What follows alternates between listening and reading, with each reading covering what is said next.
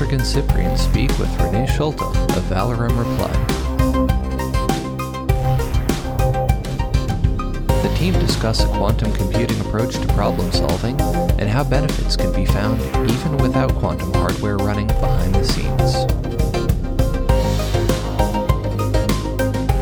Welcome to Entangled Things, your quantum computing podcast, hosted by Patrick and Ciprian. Hey, Ciprian. Uh, hey, René. How are you guys doing? Well, good, Patrick. Uh, and very, very happy to have today with us uh, our uh, uh, special guest for this show. Yes, we're we're privileged to have René Schulte, um, who has his own podcast, and we should definitely talk about that to get a start. Though that's not our main topic today. René, please tell us about your podcast. Hey, uh, thanks for having me at the Entangled Things. So maybe I'm getting entangled today as well, and then we will be forever connected. How's that? Absolutely. Absolutely. Yeah. So my name is René. I'm uh, Director of Global Innovation at Valorem Reply. Um, basically work on emerging technology research and innovation, which includes things like spatial computing, uh, you know, augmented virtual mixed reality, all of the fancy stuff, but also quantum computing. And and part of that is um, a show I'm also doing called Qbytes, which is a like let's say a little video series where I invite expert guests to talk about certain topics related to quantum computing, um, but with a strong focus in general on the impact we can already achieve today, right? Mm-hmm. With things like quantum inspired computing and a couple of other things. And so typically I invite a guest and then we talk for it's a little bit shorter than this one here. It's like five to 10 minutes. Well, I always say five to 10 minutes, but in the end, it's typically more than 10 minutes. it's typically end up like 10 to 15 minutes. That's typical length of an episode. And it's a video podcast in the end, right? We just have a conversation. And during these times, it's of course all on, uh, you know, recorded with some kind of virtual meeting tool. And then we talk about certain uh, topics like, I don't know, like quantum machine learning or something like that. And for this, I typically invite a real true expert in that field, and then we we chat away and um, have some fun. Excellent. That it's yeah, it's definitely a great format, and we need more. We need as much as we can. So, how do you view the community right now? Is is uh, there doesn't seem to be enough resources yet to um, for people to go to to learn this stuff? Are you finding that you're getting a lot of that kind of feedback, or or am I just missing something? Yeah, um, that's a very good question, and if we're, if we're looking at the community and the, the growth in the quantum computing, I think there's this uh, like multiple facets and actually multiple roles that we need to look into, right? So for for once you have, for example, the classical uh, physics PhD, quantum physics expert, mm-hmm. right? That of course come typically from a research and scientific field, and they have of course their own community for a long, long time because you know, they're building all the groundwork and now it's entering more in this area where we also have like you know classical software engineers developers in the end that want to get into uh, quantum computing. And um, microsoft for example is providing some good learning content here. Uh, definitely if you um, check out azure That's quantum true. learning for example. Um, so in one episode of Qbytes i talked with uh, dr kitty Yeung and she's doing all the the content creation and even created this really nice portal that you definitely should check out. It's Azure Quantum Learning, and uh, there you can actually they have a li- nice little visualization which I really love. It's basically you see um, a qubit like with the Bloch sphere, right? And then mm-hmm. and then you can select multiple topics that you're interested in, right? So, for example, I want to get started developing for quantum computing, or then you could uh, select another tag or button I want to uh, just learn about quantum computing, or I'm a researcher, and, and so on. So you can basically customize your learning experience. And then the awesome part is in the visualization of the, the qubit with the Bloch sphere, it will basically change the state. You know, the vector inside of it will point at different um, different states basically on the sphere surface, and uh, then you get a customized learning experience. So this is definitely good stuff for for different roles if you want to get into it. Um, but still, it's very much in the beginning. I would say um, there's still a lot of things that that uh, need to be provided. Although, uh, you know, Microsoft is doing a good job. You're definitely getting the, the development workforce of today also into uh, quantum and the QDK and Q Sharp and all of the fun stuff there. Um, also, you have, you know, I attended a few conferences, for example, with uh, the Quantum Business Europe conference and so on, where you have a more of a focus on the business side of things.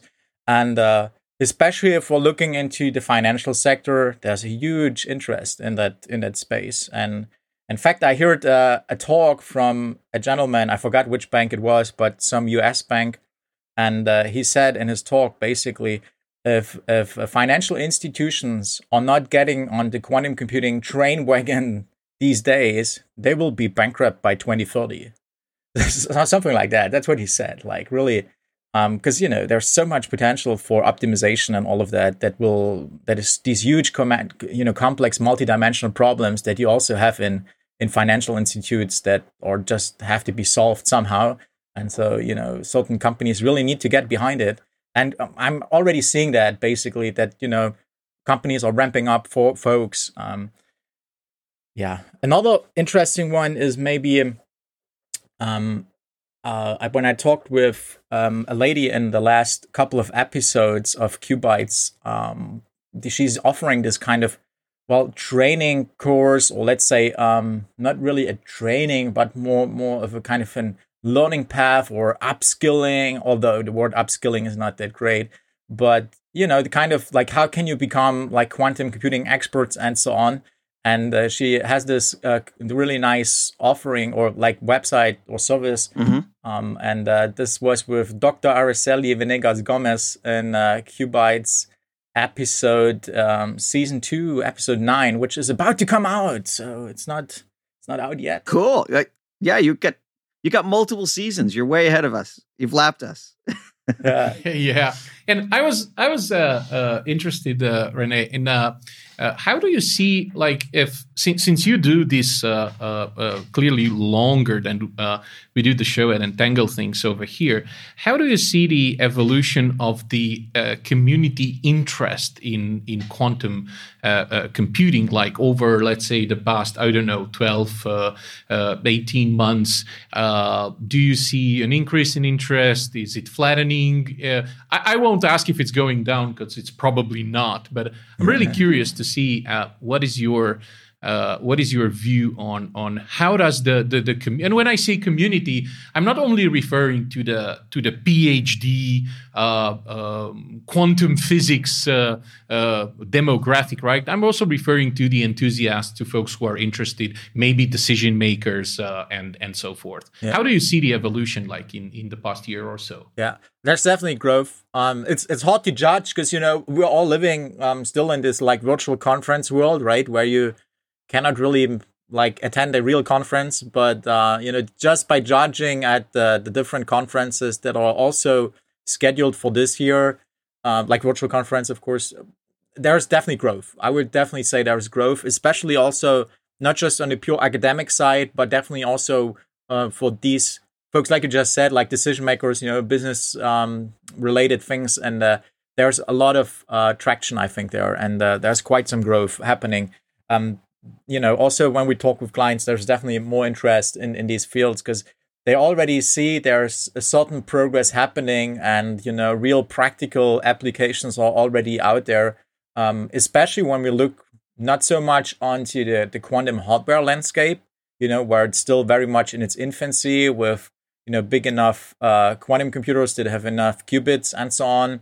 Uh, but rather even more so on the um, software stack side of things, right? If we're looking into quantum computing, we actually can say, okay, there's two things actually. You know, you have the hardware with the quantum computers, and the second one is the software stack.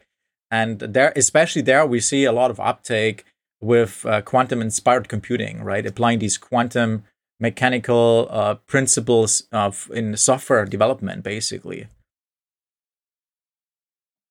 Yeah, I, I've done some talks at code camps, and and I definitely see it's increasing in in its popularity as people more people get curious, more people see that it's it's really going to be something that influences the future quite a bit. Yeah, I, um, I, I think I think there was a oh, lot of like uh, holding the breath for some people. You know, I was in the camp myself, maybe if like you know three or four years ago, something like that.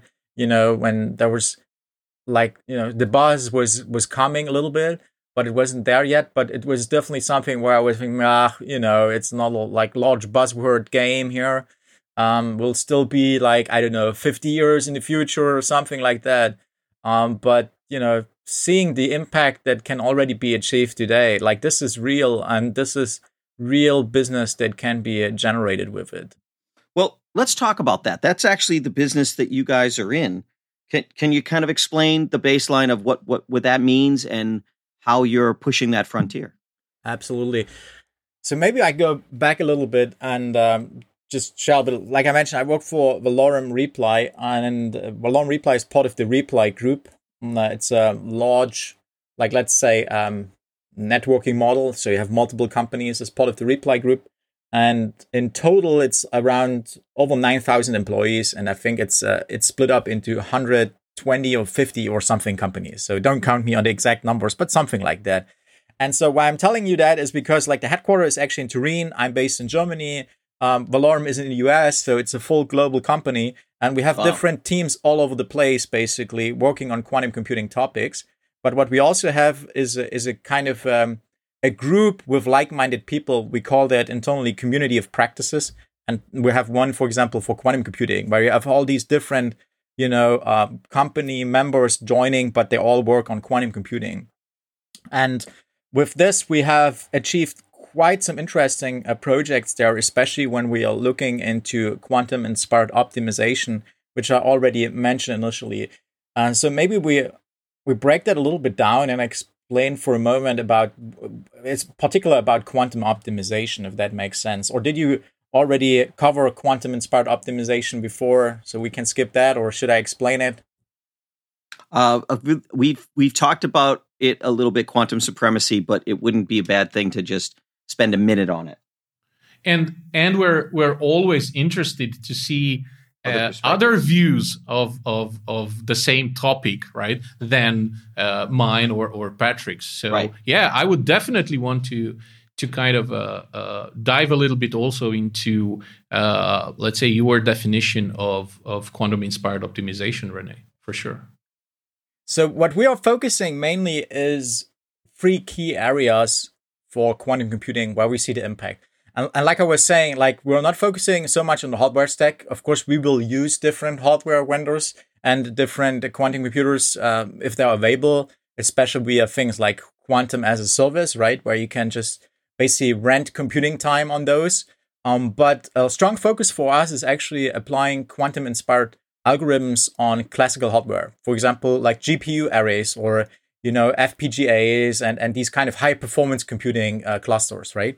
Where you can at least run quantum inspired algorithms. And so three key areas we're focusing is quantum machine learning, quantum security, and quantum optimization. And especially quantum optimization is where we're seeing a lot of impact already with um, solvers and algorithms we're implementing like uh, QUBO, which is a quadratic unconstrained binary optimization which is an algorithm that basically allows you to formulate a certain combinational optimization problem so that it can be solved by the means of quantum computers. And what you what you basically what we do in a typical approach is we select certain scenarios with our clients that have a high computational uh, performance, right? Something that is really interesting to tackle. Think about, for example, traveling salesman problem or other really complex multidimensional optimization problems, right? um, or to make it more generic, you have to, you have this objective function that you want to optimize, and in the end, if you if you visualize it, um, you would see this kind of energy landscape, right? And what you want to find is you want to find the valley, right, where you put the least amount of energy into your system but get the highest output. That's a classical definition of your optimization problem. And unfortunately, in our world, we typically don't deal with linear optimization, but we rather have more exponential optimization problems, right? That just grow in complexity uh, exponentially. And that's, of course, very hard to solve if we're working with classical computers. But with quantum computers, well, that's just perfectly suited for it, right? And um, but again, we don't need these uh, hardware from certain quantum computers, but we can even run it on current hardware like GPU, FPGA arrays, and, and clusters, and so on. And I could give you some examples maybe for a certain optimization problems that are well suited. And then we could also talk maybe about some, some case studies and some actually numbers that we're already seeing uh, being achieved. So, so just just to be clear on this, René, I think that would be important for our for our uh, listeners. In in these uh, very interesting class of, of, of problems of uh, quantum inspired optimization you actually even as of today you do not need a working uh, per se physical quantum computer to achieve improvements. You can basically borrow some of the ideas and implement them on classical computing resources and still get uh, improvements uh, in in in those uh, algorithms and in those implementations. Is that right? That's exactly how it is. Um, that's and the key thing here is, I I mean, if we think about our nature, right? I mean, like our universe is running on quantum mechanical systems, right? It's it's a quantum right. mechanical system in the end, right? This is how how our world works in the end. If we're going down to the the smallest, uh, uh you know, size, if you will. And the interesting thing is that, you know, applying quantum algorithms, although they run on classical hardware, but use these principles of quantum mechanics, you can solve certain things faster because it's more closer to the nature, I guess, you know? So that's the, that's the interesting thing. And uh, really from, also from a philosophical standpoint, actually quite interesting. Um, before we dive into a little bit more for the quantum inspired optimization, and another interesting um, discussion I had with, with one of the guests in the Qbytes show with Johannes Oberreuter. He is an expert in quantum machine learning. And he told me, for example, they did some experiments with some machine learning algorithms. I think it was some, uh, what was it, clustering or something like that. And uh, they run these experiments and with with their quantum uh, implementation, like uh, you know, providing these quantum machine learning as a as a quantum algorithm instead of you know classical machine learning, they achieved higher accuracy and better speed, which is really interesting. That they in fact achieved also higher accuracy you know? Now that's and that's on a simulated quantum computer as opposed to a real one. Exactly right? But it's applying these principles of quantum mechanics and uh, that's that's really uh, interesting actually if you think about it that you're not just getting it faster you're getting also the better accuracy. And when you when you apply that to an actual quantum computer and sometime in the future you'll get even a bigger uptake. You'll that, get a, even a better response. That is exactly the thing here right? So we can we can now the, the, you define these problems with quantum computing in mind and you know design these algorithms which of course work differently um, with quantum inspired computing. Run those on classical hardware gpu array whatever it is. And then in the future you already have your algorithm in, a, in a such a form that you can directly deploy it on a quantum computer and then it will just fly. And right. that's the that's the really nice part about it. It's something that will not be a throwaway solution in the end but uh, will be actually even better when hardware catches up which is actually interesting that you know software might be a little bit uh, ahead of it. I don't know, but yeah, that's a first, isn't it? It's usually software is always catching up with hardware. Yeah, that's uh, that's really interesting. So if we if we think about some of the uh, the classes and optimization problems for uh, quantum inspired optimization, um, some examples are, for example, public transport scheduling, right?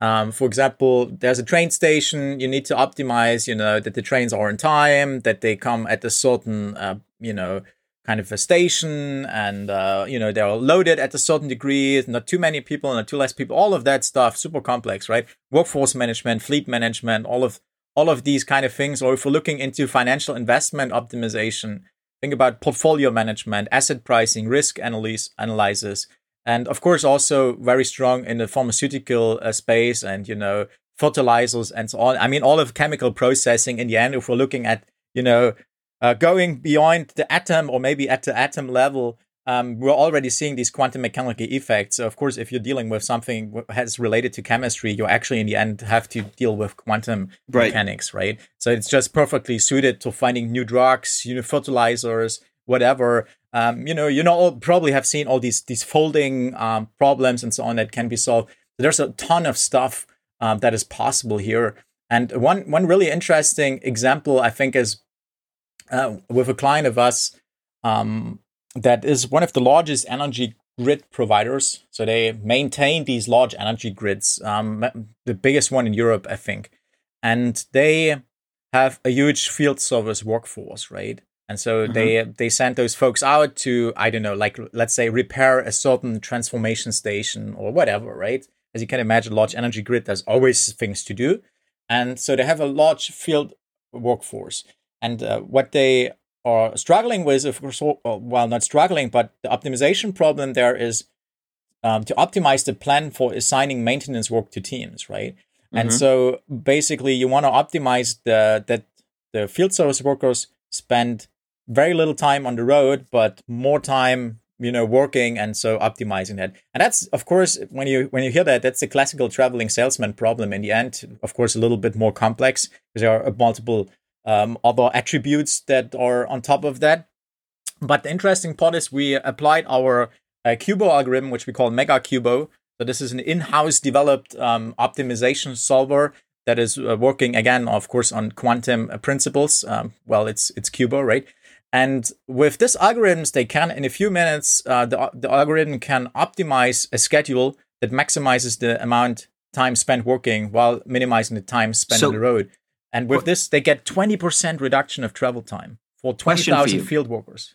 So I get, I've got a question for you. For this example or any of the examples you've given, how many logical qubits does a system have to have before you can run it on a, a physical cl- quantum computer? In other words, right now we're probably around 50 uh, qubits uh, on on IBM and some of the other quantum computers. Not not talking about annealers. Um, when we get, do we need to get to a thousand logical qubits for these algorithms to be able to run on quantum hardware, or are you just talking about hundreds, or is it millions? Well, it's it's probably a few thousand. Um, it's hard to uh, to uh, get a number behind it, um, but definitely it's uh it's something that will probably take a little bit. It, it okay. I mean, it also depends on the. Uh, in the end, it also depends, of course, on the, the current route you're trying to optimize, right? How many stops and so on and, and whatnot. Um, but of course, the more complex a problem gets, the, the more qubits will help. But definitely, like I said, to, to be clear, right? This is implemented as quantum inspired optimization. So this actually runs on a GPU array. And even on that GPU cluster, this quantum inspired optimization algorithm it gives them a speed up in, in computational speed. Understood. 18, 18 times. Uh, yeah, I, I, definitely understand that. I just, I think that I'm trying to set the expectations for people who are like thinking about when they it, they can apply quantum. These kinds of speed ups are fantastic, but the kind the speed ups you're going to get when you can run it on actual quantum hardware, I assume, will be maybe another hundred times faster. Or or do you have that projected? Yeah, we, I have not that projected, but this is something you could expect. I mean, this is this is really um, another. This is the tip of the iceberg. It, yeah, really. And the nice thing is, we can already achieve that impact, right? And then like once we get, I don't know, who will be, win the game in the end? Is it like Google? Is it IBM? Is it Microsoft? You know, topological it'll probably qubits. Be, it'll probably be a, a, a, cast of characters, since since none of them is going to come out with the perfect system on the first day. Right. Uh, there's still plenty of room on the on the battlefield. Um, and I sorry, I always use military analogies. But the other the other thing that I wanted to um, explore with you is so you're building these algorithms, you're getting these benefits from them. I would assume that once uh, you're not going to run out of problems, but once you have a problem that you've gotten an 18 times increase in performance for, you may start looking at how to do it with fewer qubits. One of the things that we've seen with Shor's algorithm is teams have started to look at how few, it's almost like name that tune, where they try to get as few qubits as possible necessary to still solve the problem. And so, do you think that you guys will revisit these algorithms with an eye towards optimization to be able to work on on smaller quantum computers, or will you be satisfied to wait until the, the hardware catches up? Yeah, no, actually, we're, we're constantly uh, evaluating with whatever we have available. So we worked with D-Wave, for example, and tried out the quantum annealing approach. So, you know, basically adapted it so that it works on oh, their cool. machines.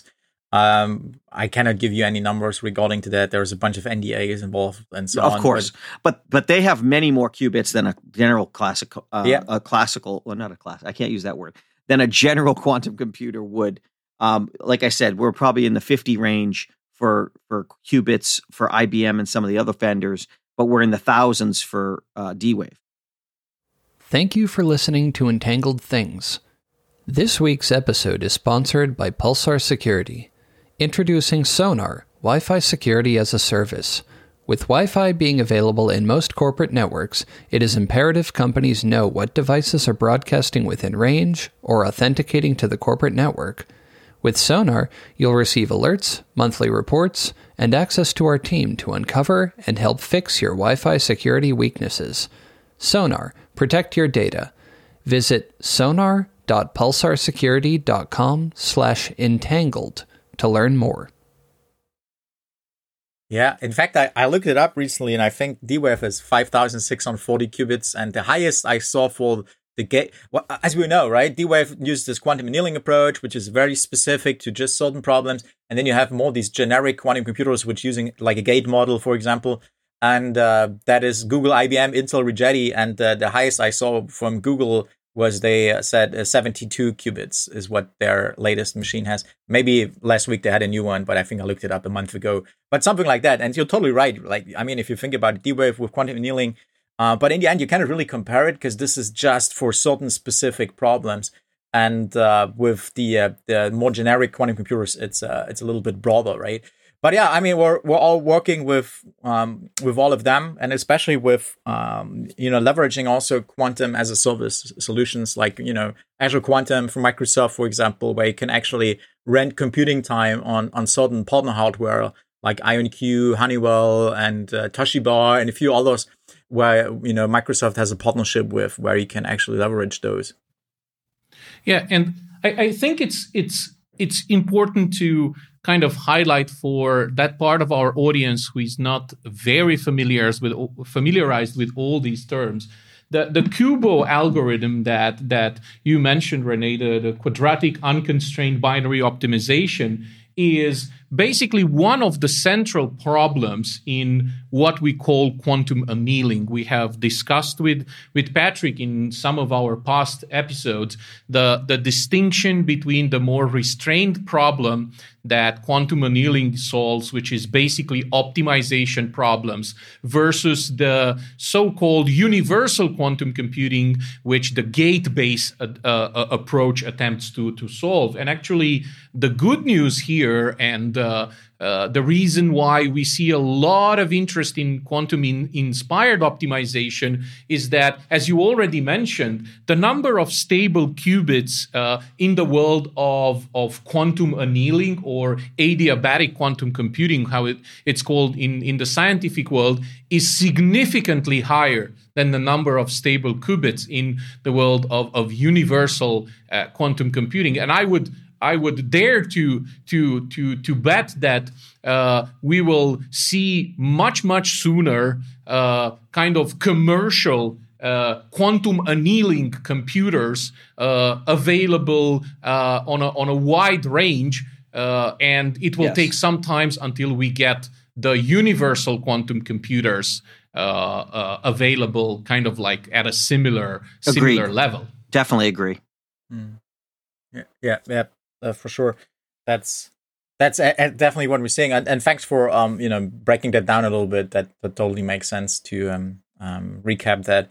The um also the interesting part is like uh you know what kind of problems can you apply for quantum annealing and so on and so a lot of those are of course optimization problems right with tunneling and so on um, where you can try to reach certain optimized states the uh, another one where we work with um, a large telco provider is also pretty interesting. Where we applied the QUBO um, algorithm is for optimizing bandwidth and frequency range usage for 5G mobile networks. So think about the um, uh, cell towers, right? You have all over the place, and you want to optimize the amount of users that can connect to your tower. But of course, you have just a limited amount of uh, people you can serve at the same time. And so, you know, pretty interesting optimization problem, and that, that needs to be solved uh, in real time or near real time. And that is definitely something where also QUBO uh, showed quite some good results here for optimizing these kind of, uh, you know, use cases. Uh, another really interesting one, maybe the last one I want to point out here is uh, colleagues of mine, um, machine learning reply colleagues, um, team of uh, Giovanni Fazzi and friends, they did a project with the Airbus Quantum Computing Challenge. So Airbus, the uh, well, we all probably know Airbus, right? The the big plane, um, what do you say? Plane manufacturer. plane manufacturer, right? That's what you yes. can call it, right? Airbus. Airbus, exactly. So Airbus had this quantum computing challenge, and I don't know if they will do a second round of it, but Airbus had the quantum computing challenge in uh, 2020 And uh, my colleagues from Machine Learning Reply, they won this quantum computing challenge, uh, interestingly. And uh, they had like 800 registered applicants, and they've won it, you know, with uh, a solution that is meant also quantum inspired optimization that is meant for airplane load optimization, right? So basically, how can I optimal load an airplane? And as you can imagine, it's a super complex challenge, right? You have these kind of weight distribution, you know, you have all the, the flight physics constraints, uh, fuel optimization. You want to pack as much as you can inside of it, but all of these other constraints, it's a really, really hard problem to solve. And of course, the same thing applies to ships and trucks. But of course, planes are even crazier, right? They can fly, and so they have the full full dimension basically, and uh, can also drop down quickly. and so this right. is a this is a, a, tough challenge. And so they they implemented an algorithm there for the Airbus Quantum Computing Challenge that um, solved that and uh, won some some good times. It's unfortunately there is a paper, uh, but unfortunately, there's not so much in terms of uh, of code available or things like that. Because of course, you know, there's some um, proprietary proprietary and business stuff ongoing here. But uh, you know, there's a paper actually published on SpringerLink, which you can uh, get some more information. Cool.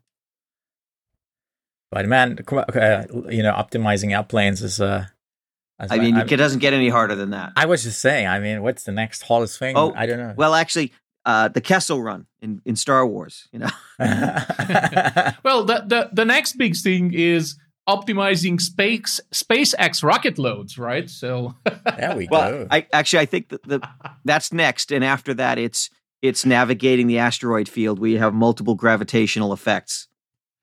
Nice. Yeah. So I was I was also uh, uh, uh, wondering, René, and wanted to uh, to to ask you this this this question. Um, how do you do you see this this uh, race between the, the the the big the big players? Obviously, as we said, there is a, a significant distinction between uh, the the quantum annealing world, which is clearly led by D-Wave, right? They are the name in the world of, of, of quantum annealing. Uh, and the race that, that goes on in the universal quantum computing space, where we, we have like several big, big names that are uh, uh, competing in, in, in there. And I know we had a very, very uh, interesting uh, discussion uh, about quantum supremacy, about some of the hype that, that goes, goes around that. So I was interested maybe to, to see your, your view being already involved in uh, practical solutions that are directly tied to the world of, of quantum computing. Uh, how do you see this this this big race? Do, do you agree that this is the next big paradigm in in in computing, or maybe not? What what what is your your view on that?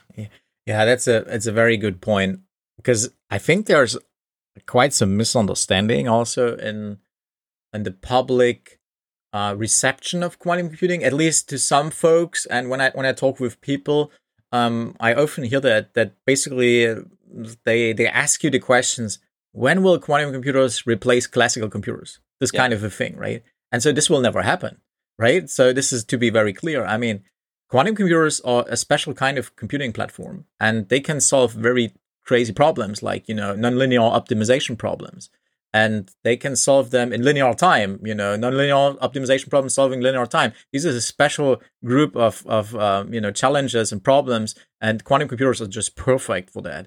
But it doesn't mean that your classical computer is just not useful anymore in the future. It will still be, and it will be probably also the main front end for your quantum computer, where you have these uh, crazy uh, computational problems that that you want to solve. Um, and maybe at some point, maybe I don't know when this will happen. You know, we might have a quantum computer in our pocket or something like that. Maybe I don't know.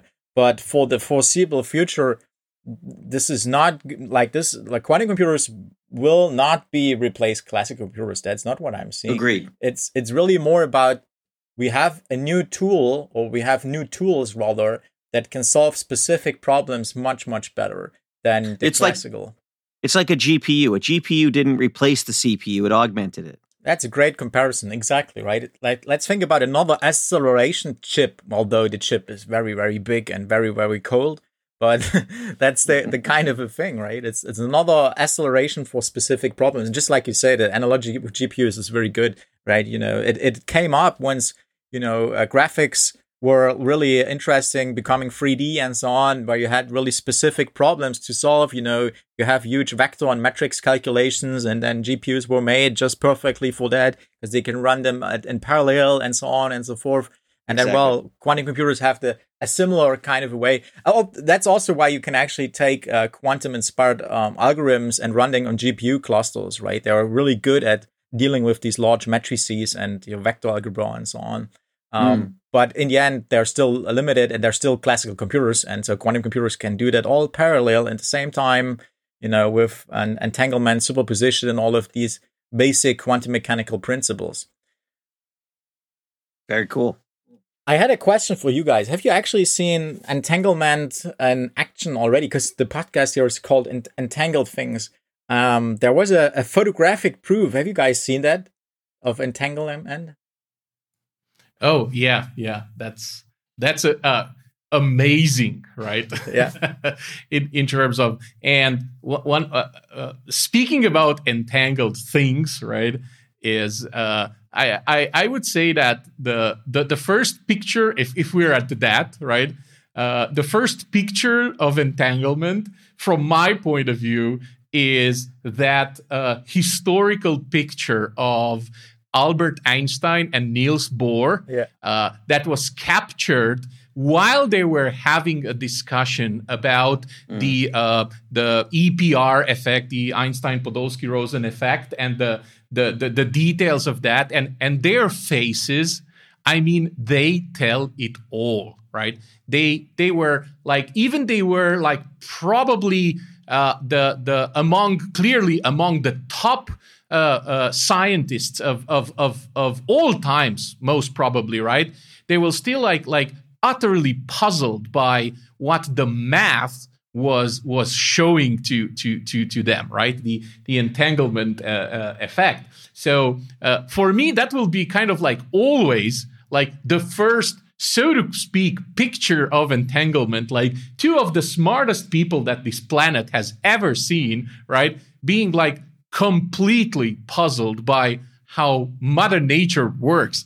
And and and for me that's that's just like like fabulous. And uh, among other things uh, uh, to to make a confession to you René that's one of the reasons why we have decided to to name this uh, this this show entangled things because out of all the quantum kind of stuff and quantum phenomena and quantum principles uh, uh, and, and, and things that are, are, are known about it, uh, both Patrick and I, we, we still think that, that entanglement is probably kind of uh, at the top of, of, of the list. It's, it's still the most bizarre and and the the most difficult even to believe right um, uh, phenomenon that that that happens uh, and that makes things like even more exciting and interesting right? Yeah it's it's the i mean there's probably plenty of things we could pick that are crazy and mysterious about this but but i think entanglement is the one that we still don't understand really anything about and how even to uh, to use it to leverage it for other things. Yeah, and uh, you know, coming back to Einstein called it spooky action at a distance, right? So that's and he still until he died, he still was very skeptical about it if it's actually real. I mean, they they did the theory and all of that before he died, but the first experiments where they actually have proven it and have shown it that it's a real phenomena that occurs in nature was uh, way after he died. So that was uh, uh, a little interesting. But like I said, you know, there's this crazy uh, photo entanglement proof where they actually used photons and then you know sh- separated them, did apply the phase shift to one, and then measured both at the same end uh, at, at, two different destinations, and uh, had the same uh, you know phase shifting applied to both photons, although it was just applied to the first one and mm. that is just ridiculous and uh, you see it with your own eyes kind of of course you know you're not looking into the laser ray but um, you know they're capturing it with uh, some uh, ICCD or whatever and then you know it's it's really interesting that this was actually proven and in experiments and then later on in 2019 the first photo of the quantum entanglement was really one of these moments, I guess, in, in science where, hey, this is actually real. We can see it. Well, at least for for me, like not being a quantum physics researcher, right? I mean, all of them, of course, they they know all of it and they believe it, but you know, seeing is believing. Mm-hmm. And about about entanglement, what what is also very very kind of fascinating to me is like we did quite a lot of experimentation uh, around uh, using uh, photons for for entanglement, right? Which is seems to be the most affordable at at, at, at this at this point, right? But the math also tells us that entanglement will, will work with, with other uh, uh, quantum uh, uh, behaved particles, like entanglement should should work in, in, in the case of, of electrons, in the case of other fundamental particles, and so on. So what I'm constantly looking after is to to start see like working experiments that go beyond using the photon as the particle to prove the, the entanglement. And obviously, those are much, much more difficult to to to to to achieve, right? But it's it's it's still like amazing um, for me the speed at which these experiments are being developed in in the past few years like it seems that that every week or every month we get some news out from some physics laboratory around the world that they did this they did that they did this kind of entanglement that yeah. kind of entanglement they increased the the distance at which they proved entanglement because as, as far as I know, we've already broken the barrier of thousand kilometers. Uh, in in the case of entangled photons, clearly, right? Uh, um, to to to prove that. So this is just absolutely fascinating to me how how this particular uh, experimental field uh, in in quantum is is is moving ahead, and obviously is the one that also has and and and, and Patrick can comment on that, has a lot of also kind of uh, promise in the world of secure communications mm-hmm. and uh, uh, cryptography and, and and and things like well, that. It's it's just fabulous. Computing, classical computing, is always depended on physical science to get uh, transistor sizes down and things like that. But quantum is such an order of magnitude more dependent on physical science. Uh, the super colliders that are that are built around the world and the experiments that are being done that are multi-year experiments at CERN and uh, Fermilab and other places are really gonna push the limits. I, I would, I mean, it, it's too early to make a prediction, but forty years from now, we're going to be talking about quarks and and and neutrinos as the basis for quantum computing instead of instead of um, photons and things that we're more familiar with because we'll have more of an understanding of those things. Who knows? It just depends on on where the hard sciences go. And so one of the things that I think is going to be a consequence of quantum computing revolutionizing things is that it's going to make hard sciences even more important. And for a little while, it looked like they were starting to get ignored. And so I think you'll see governments expending a lot more revenue on physics and uh, and, and fundamental science than they did in the past because it's going to be necessary not just to um, to, to to one company or two companies, but to an entire industry that they depend on. Yeah, yeah, it is extremely actually, uh, like you said, depending on on real hardcore science, if you will, in the end. And uh, like you're saying, there is a lot of funding actually also happening from the governments, like here in Europe, the EU, and um, you know, I'm in Germany, uh, are actually having some quite some large funds, which are uncommon at, at this scale for quantum computing and you know building the first quantum computer. They uh, the german government i think they released I, I forgot the number but it was a huge amount. They want to build the the first quantum computer here with a research institute in in Jülich uh, supercomputing. And um, yeah i mean i think uh, they finally understood that this is real this is happening as well. And so there's a big push and there's also quite some funding happening around it and also like like you already hinted at with the the quantum security and especially with quantum key distribution right?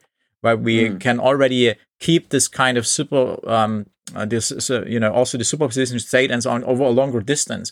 And so they can uh, transmit these uh, securely the keys and so on um, over longer distances. And I, what i also saw is these um, quantum computing uh, backbone being deployed here in europe. They have it in certain countries where they have basically as of course a special fiber network and so on, where they can uh, do the quantum key distribution between certain research institute.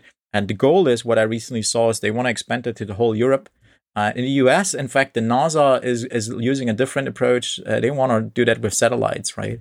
And that mm. is actually a pretty pretty clever way if you think about it, because you know yeah. it's photons in the end, so you can shoot it or like, not shoot it, but you can transmit it, of course, uh, through um, uh, satellites. Yeah, I think China is actually already done some quantum communication to satellites. Uh, they're really pushing on the communication side. That if you talk to anybody who's watching the military um, development, uh, China seems to be focusing more than anything else on communications.